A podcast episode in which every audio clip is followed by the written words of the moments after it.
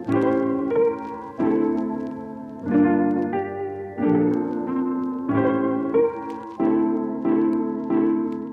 are listening to audio from Emmanuel Church in Birmingham, Alabama. For more resources like this one, go to emmanuelbirmingham.com.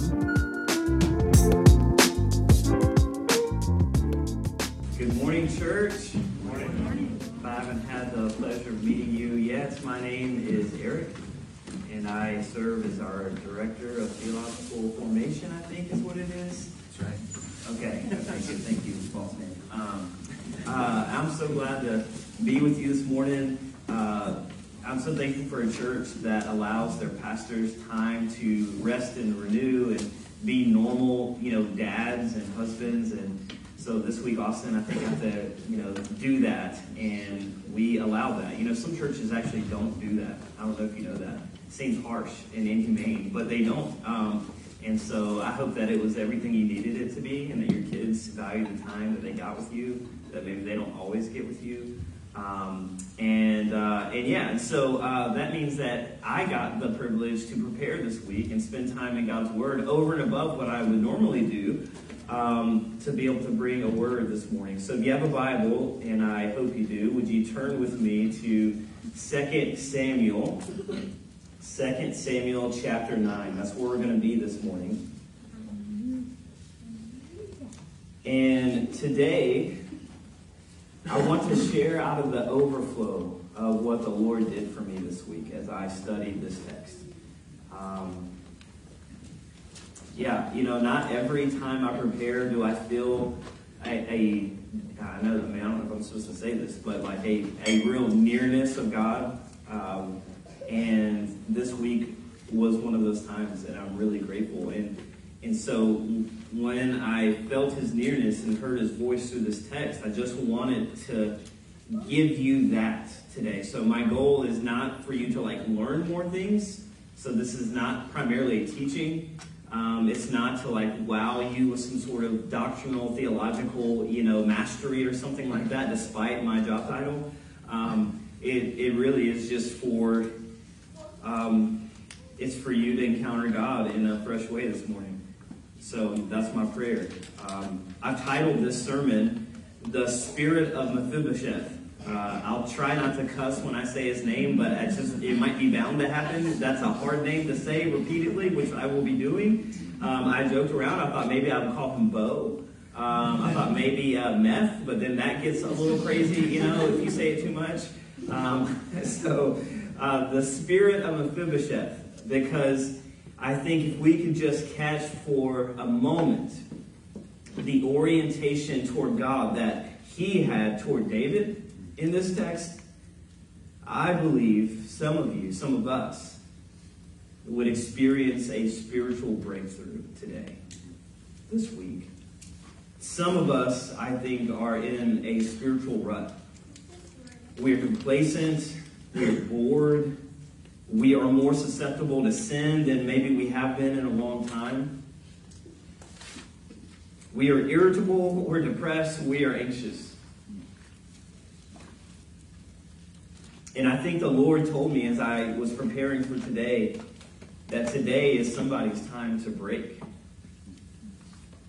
That today is someone's time for a breakthrough. So let's now turn to this text and to the Lord for his help as we look at this little known character in the Bible called Mephibosheth. So 2 Samuel, we're actually going to begin in verse 3. About midway through verse 3. Ziba, Ziba said to the king, because the king, King David, had called Ziba uh, into his house because he had a question for him, which we're about to see. But this scene takes place after David had finally um, gotten to a place in his kingship where he's put down the Philistines and some of the surrounding enemies. And uh, that's kind of like priority number one for a new king. Well, he's done this. And priority number two is uh, honor promises that have been made to dear friends. That was on his list. So we talked last time I preached about the friendship between David and Jonathan and it even extends after death. So let this be another lesson in friendship, friends.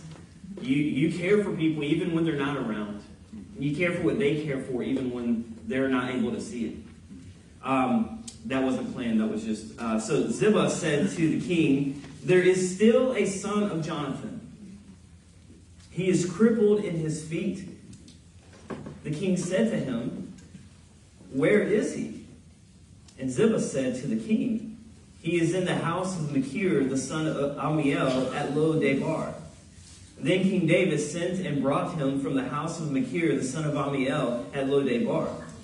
And Mephibosheth, the son of Jonathan, son of Saul, so remember that, Jonathan was the son of Saul, King Saul, the last one who left in disgrace and died at the end of 1 Samuel.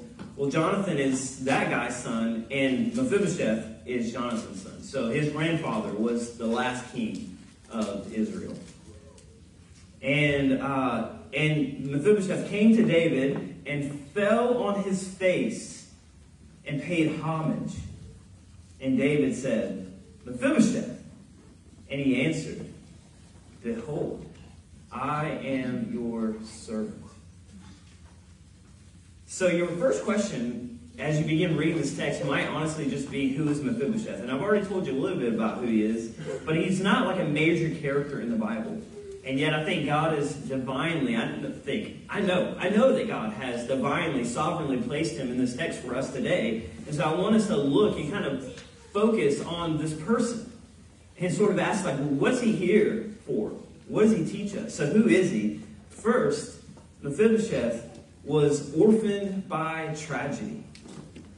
So, verse 3 Ziba said to the king, There is still a son of Jonathan. Okay? Jonathan, his father, who by all accounts was a good man, who loved God, tragically died in battle against the Philistines in 1 Samuel 31. And as a matter of fact, you know, not only did he die, but we don't hear, and maybe Austin can correct me as he's been studying through this, but I could not find a mention of Mephibosheth's mother. Have you seen anything? Okay, I just making sure. I so she's nowhere in the picture at all.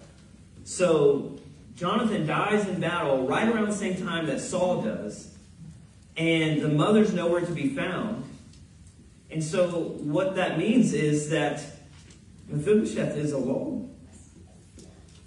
The only person that he has in the text is his nurse, like kind of like a nanny.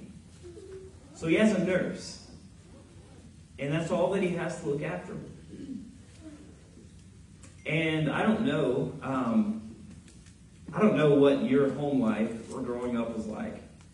Um, so this might just be me in the room, but I can speak for the fatherless because I am one. Um, that the technical definition of being uh, orphaned is losing or not having one or both parents in your life. And um, my father has never been in my life. Ever. I saw him like once a year for a few years. That was like a streak. Um, but I don't know that you can call that like being in your life. I didn't talk to him on the phone. I um, I literally never received a birthday card from him. I never received a gift from him. All that I've received from him were empty platitudes, assuring me that things would be different after that one time a year that I would see him. And there's something that that does to a person when you grow up without a parent, father, mother. Some of you know this. Like there's a brokenness that you carry with you always. It's always lurking just behind the curtain of every action that you perform, every relationship that you're in. It can have positive effects, like me as a father now, like I was just telling someone today, like they told me, you know, hey, we got some good news. Like we're we're gonna have a baby. Like we're ten weeks into this thing, and we didn't plan it, but you know it's happening, so we're excited. And and I just told him like, you have no idea what you like. You don't know what you don't know. Like you don't know that your heart can get bigger, and that there's more love that can go in. And sometimes it's so much that it feels like it's going to explode, and it's actually kind of painful You know, like you parents, you know this. Like, and that for me, being fatherless growing up, is even like deeper than than what it might have been had I had a dad who was involved. Because now I'm like channeling all the things that I wanted so deeply and desperately that I never had. I'm getting to positively give to my children. It's wonderful and it's simultaneously awful. But then you lose like both parents. And like what does that do to your soul? Like what does it do to your identity? So Mephibosheth was orphaned by tragedy. Second, he was crippled in body. So, verse 3 Ziba said to the king, There is still a son of Jonathan. He is crippled in his feet. So, you know, that detail is important. It's not only mentioned here in verse 3, but it's mentioned in the very last verse of the chapter. So it's bookends what happens in the middle. So that detail about Mephibosheth is supposed to make everything that happens between when it's said in the beginning and when it's said at the end even that more significant. The, the author's trying to convey to you that what's about to happen is not normal. Given this condition, in this time, and in this place, this is not normal. As a small boy, Mephibosheth through no fault of his own. His life was radically, like radically changed for the worse. So 2 Samuel chapter 4, verse 4. Jonathan, verse 4, the son of Saul, had a son who was crippled in his feet. Well, here's the backstory. He was five years old when the news about Saul and Jonathan came from Jezreel. Eh, the news that they had died.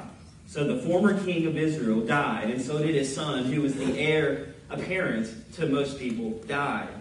And so that leaves, well, anybody in his family in kind of a difficult situation. Well, his nurse took him up and fled. And as she fled in her haste, he fell and became lame, the text says. And his name was Mephibosheth. So Saul and Jonathan had, had just died, and everyone in the house of Saul knew what that meant. That they were going to be next. Because there was a challenger to the throne. The rightful challenger, mind you, in God's economy, in God's plan, David. But now you have everybody left in Saul's family who is, is vulnerable. And actually, in the passage right after these verses, like starting in verse 6 and going forward, you actually have a story of that very thing happening. Some of Saul's family being slaughtered and then taken to David against David's will or he didn't get permission for that, but that was just the expected thing to do. If you want to get in the new king's good graces, go kill his enemies.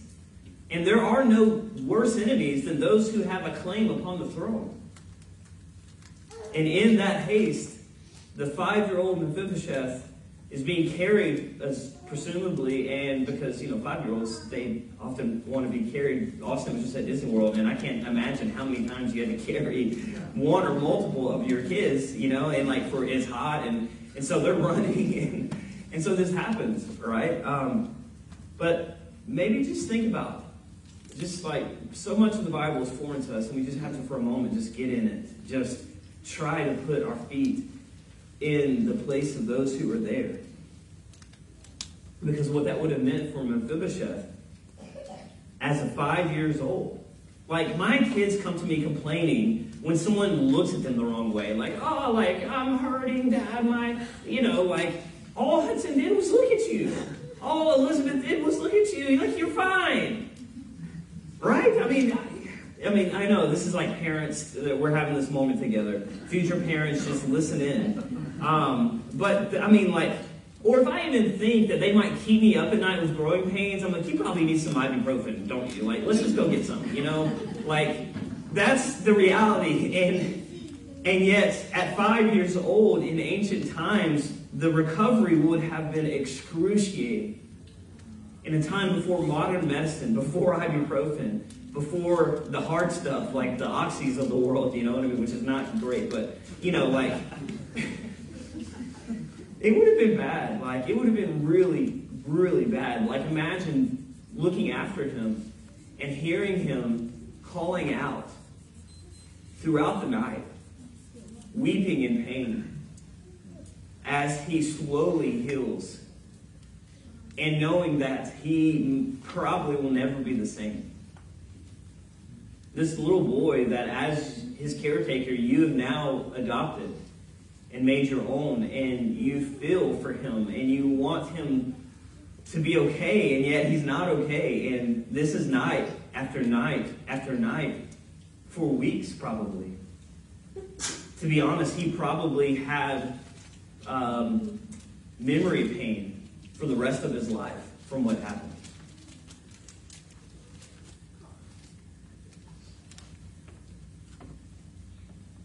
The ostracism that would have come from that, as being a crippled person, a person who was not able-bodied. I don't want to be accused of like ableism or whatever the newest like thing is, you know, but I'm just saying what it is. Like he he couldn't use his legs. And in that time, like that was humiliating. Like you were an outcast. So he went from being the potential future king to now like the lowest in society. In fact, Mephibosheth's name means from the mouth of shame, or one who scatters shame. So, you know, which is interesting, not just because it fits his situation, because of who he is now. But actually, in Second Chronicles, there's a discrepancy with his name. He actually has a different name. That means a completely, maybe in some ways, the opposite thing. And so it might be that Mephibosheth, in light of his tragic circumstances, was like Naomi in the book of Ruth, who, in the face of tragedy and despair, renamed himself to match his circumstances. So Mephibosheth was orphaned by tragedy. He was crippled in body, and he was humbled in spirit. Number three, he was humbled in spirit. Verse six Mephibosheth, the son of Jonathan, son of Saul, came to David and fell on his face and paid homage. And David said, Mephibosheth.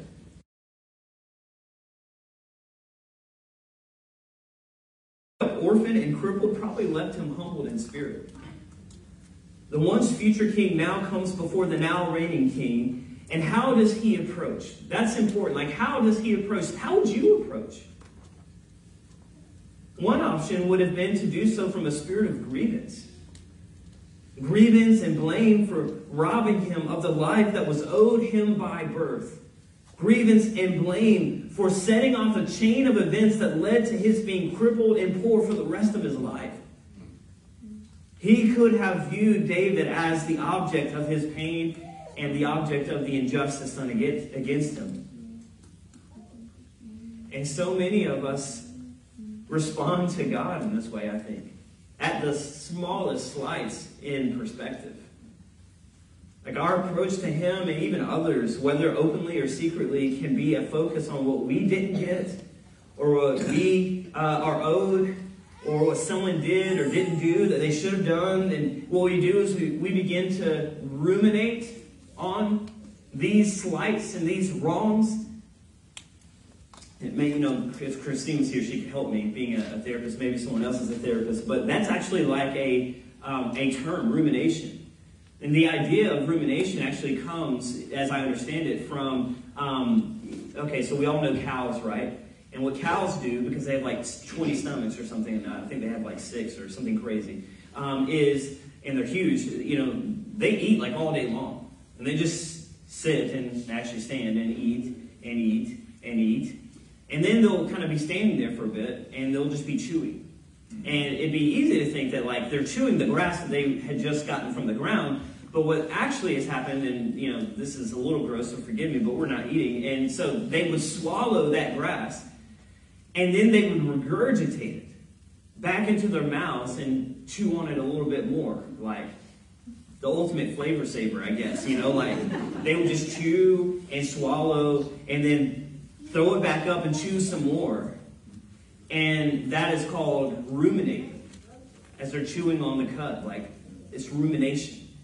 And so, in therapy terms, what we do is we take all the things that have um, we've perceived as being slights against us or injustices against us or, or you know, little knocks against us or, or whatever it might be. Maybe that's in our marriage. Maybe it's between our parents and us. Just God knows that, you know, not everybody has perfect families, right?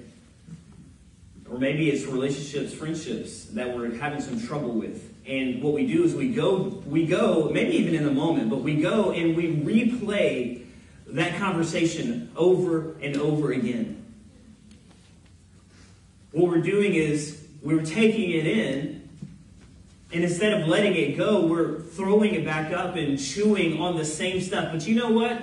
I bet, I bet that that grass doesn't quite taste as good as it did the first time when it comes up the second time, or the third time, or the fourth time. And so when you replay that conversation over and over and over and over again, it gets worse every time. It becomes more bitter and sour in your mind and in your mouth.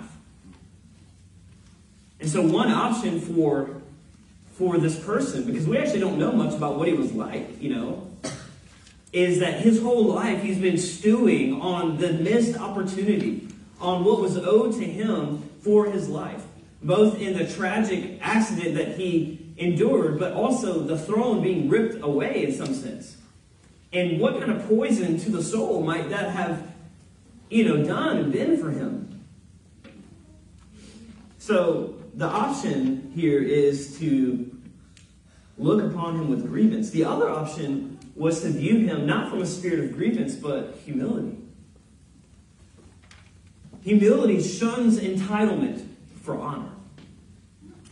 He fell, the text says, on his face. Now, he was already low because the guy, he can't walk. So there's already humility walking in because he has no choice but to be that in some sense. But he goes further. He bows further on his face and he pays homage to this king.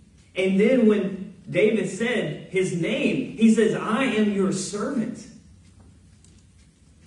Mephibosheth's humility is not unlike a certain woman of the city in Luke chapter 7, where the woman in verse 37, who was a sinner, when she learned that Jesus was reclining at table in the Pharisee's house, so he was having dinner, well, this woman of the city, which is kind of like a little like, you know, head nods, is like she's doing some stuff that we can't talk about in public, so this is a short way to say that. Well, when she learns that Jesus is at the Pharisee's house, well, she comes to the Pharisee's house and she brought an alabaster flask of ointment, a really, really expensive ointment that she probably either was handed down to her or that she purchased with ill gotten gain.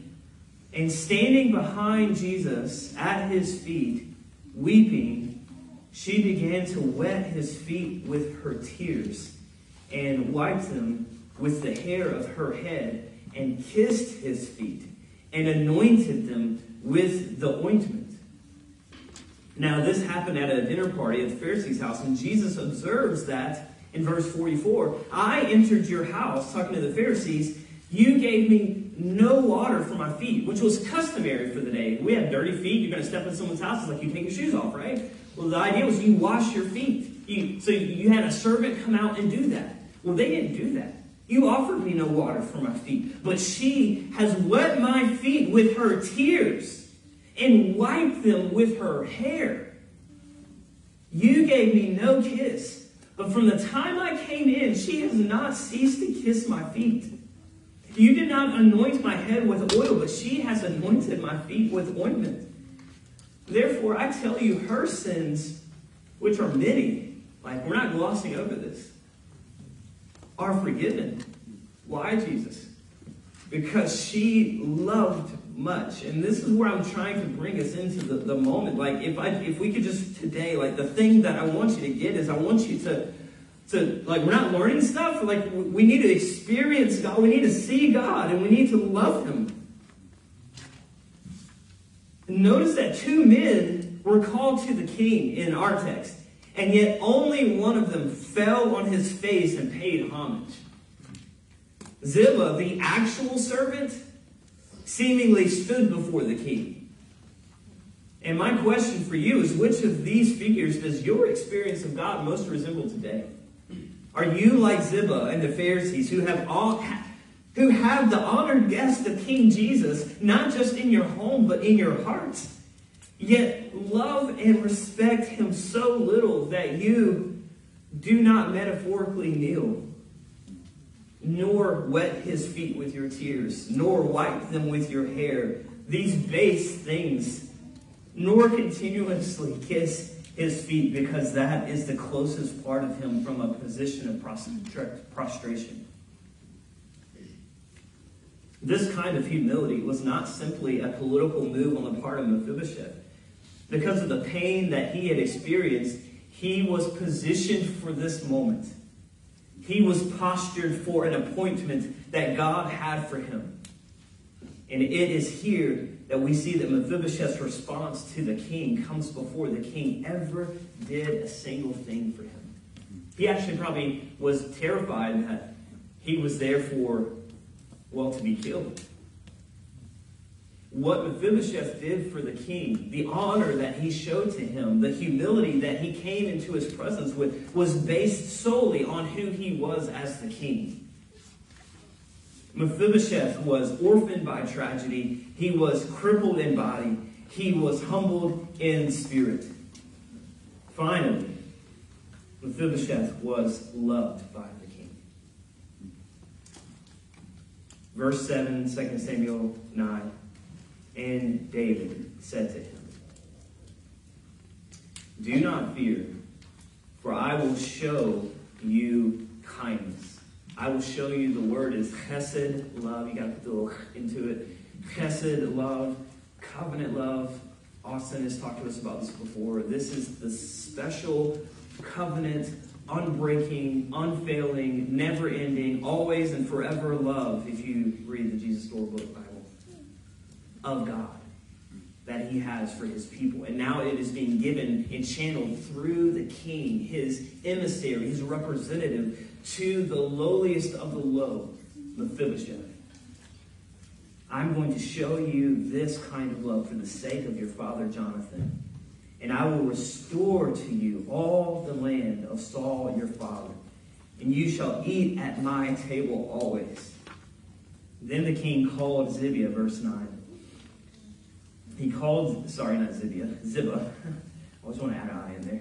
Then the king called Ziba, Saul's servant, and said to him, all that belong to Saul and to all his shall bring in the produce that your master's grandson may have bread to eat. But Mephibosheth, your master's grandson, shall always eat at my table. So Mephibosheth ate at David's table like one of the king's sons. Verse 13 So Mephibosheth lived in Jerusalem, for he ate always at the king's table. This is a picture of extraordinary, extravagant, excessive. If I had some more ease that meant a lot, I would give them to you. Grace. David takes the one who was his enemy.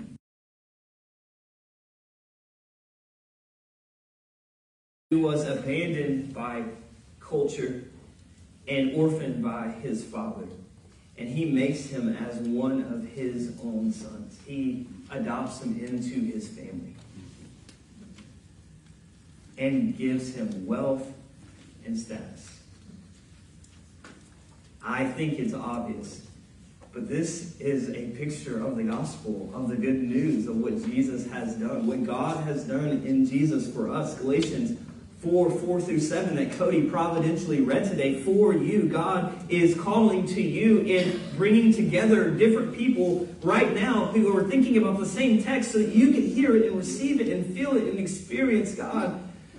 Verse 4 But when the fullness of time had come, God sent forth his son, born of woman, born under the law, to be like you, basically, to redeem those who were under the law, all of us, so that we might receive adoption, like to be made family as sons.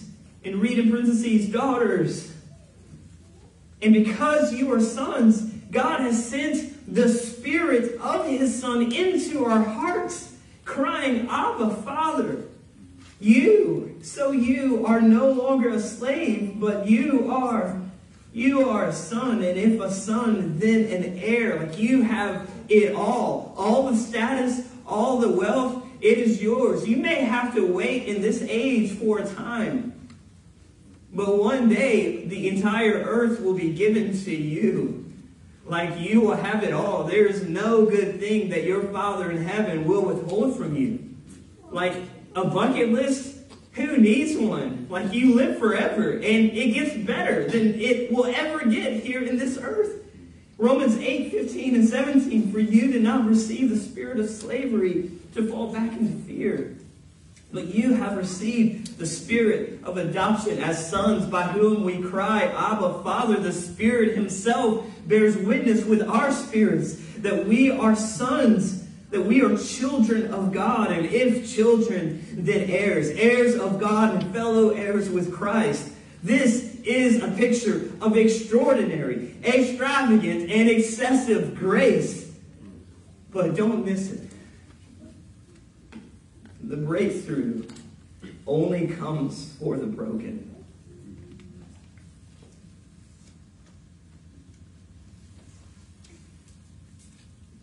The breakthrough only comes for the broken. The spirit and attitude of entitlement or even grievance will lead to the stagnation that you feel, to the anxiety you fight, to the sin that you coddle. But the spirit of Mephibosheth, the poor in spirit that will inherit the kingdom one day, will not only experience God more, but they will be satisfied by the King, King Jesus, at his table, his own table, when he returns.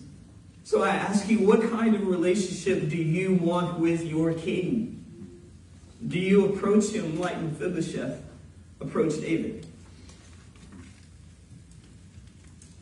Do you see yourself in Mephibosheth's shoes? Do you have that kind of brokenness in your spirit?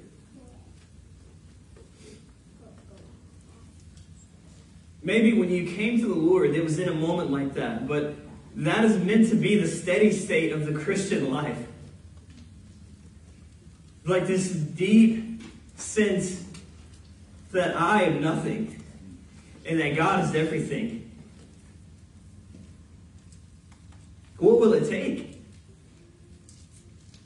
Like, I'm just trying to I just don't know how to give you like what's in what's been given to me in this moment, even now by God's grace that I feel His presence and I'm trying to just convey Like I'm trying to make it happen and I can't.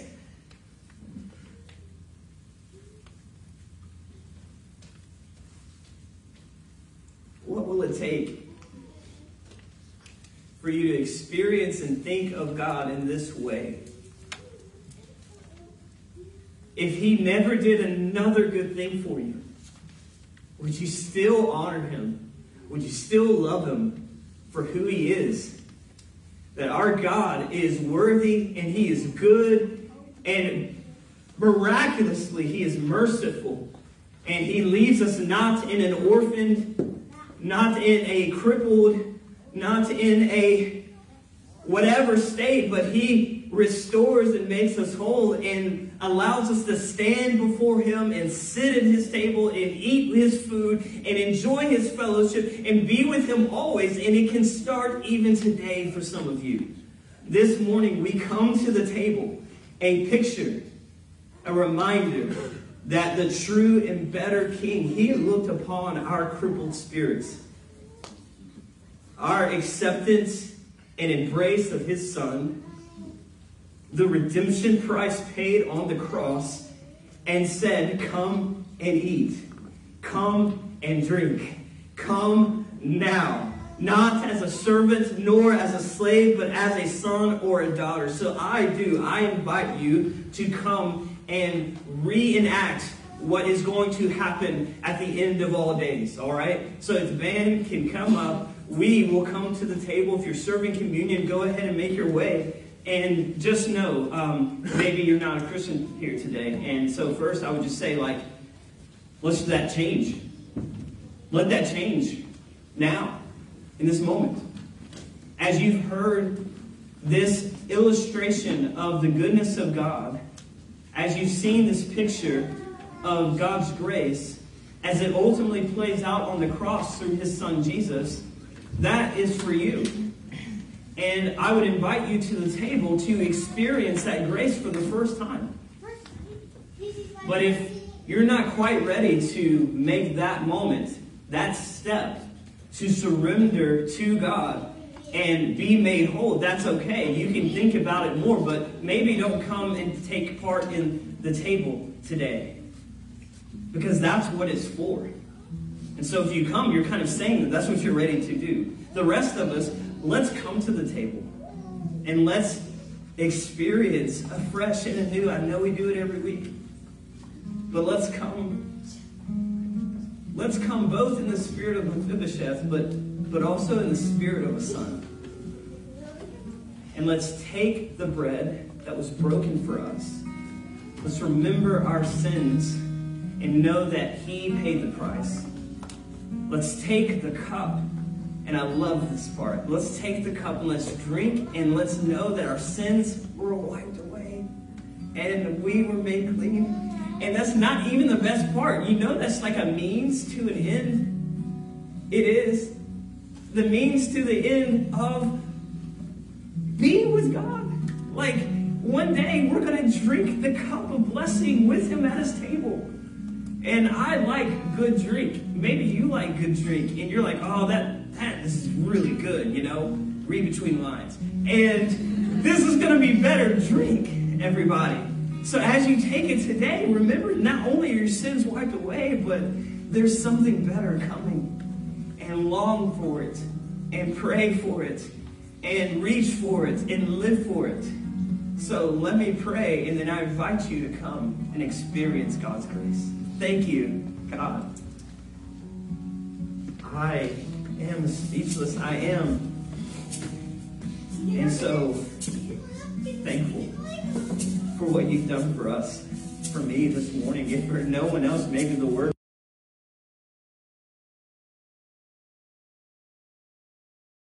And we invite you to inhabit this meal with us and nourish our souls. In Jesus' name we pray. Amen.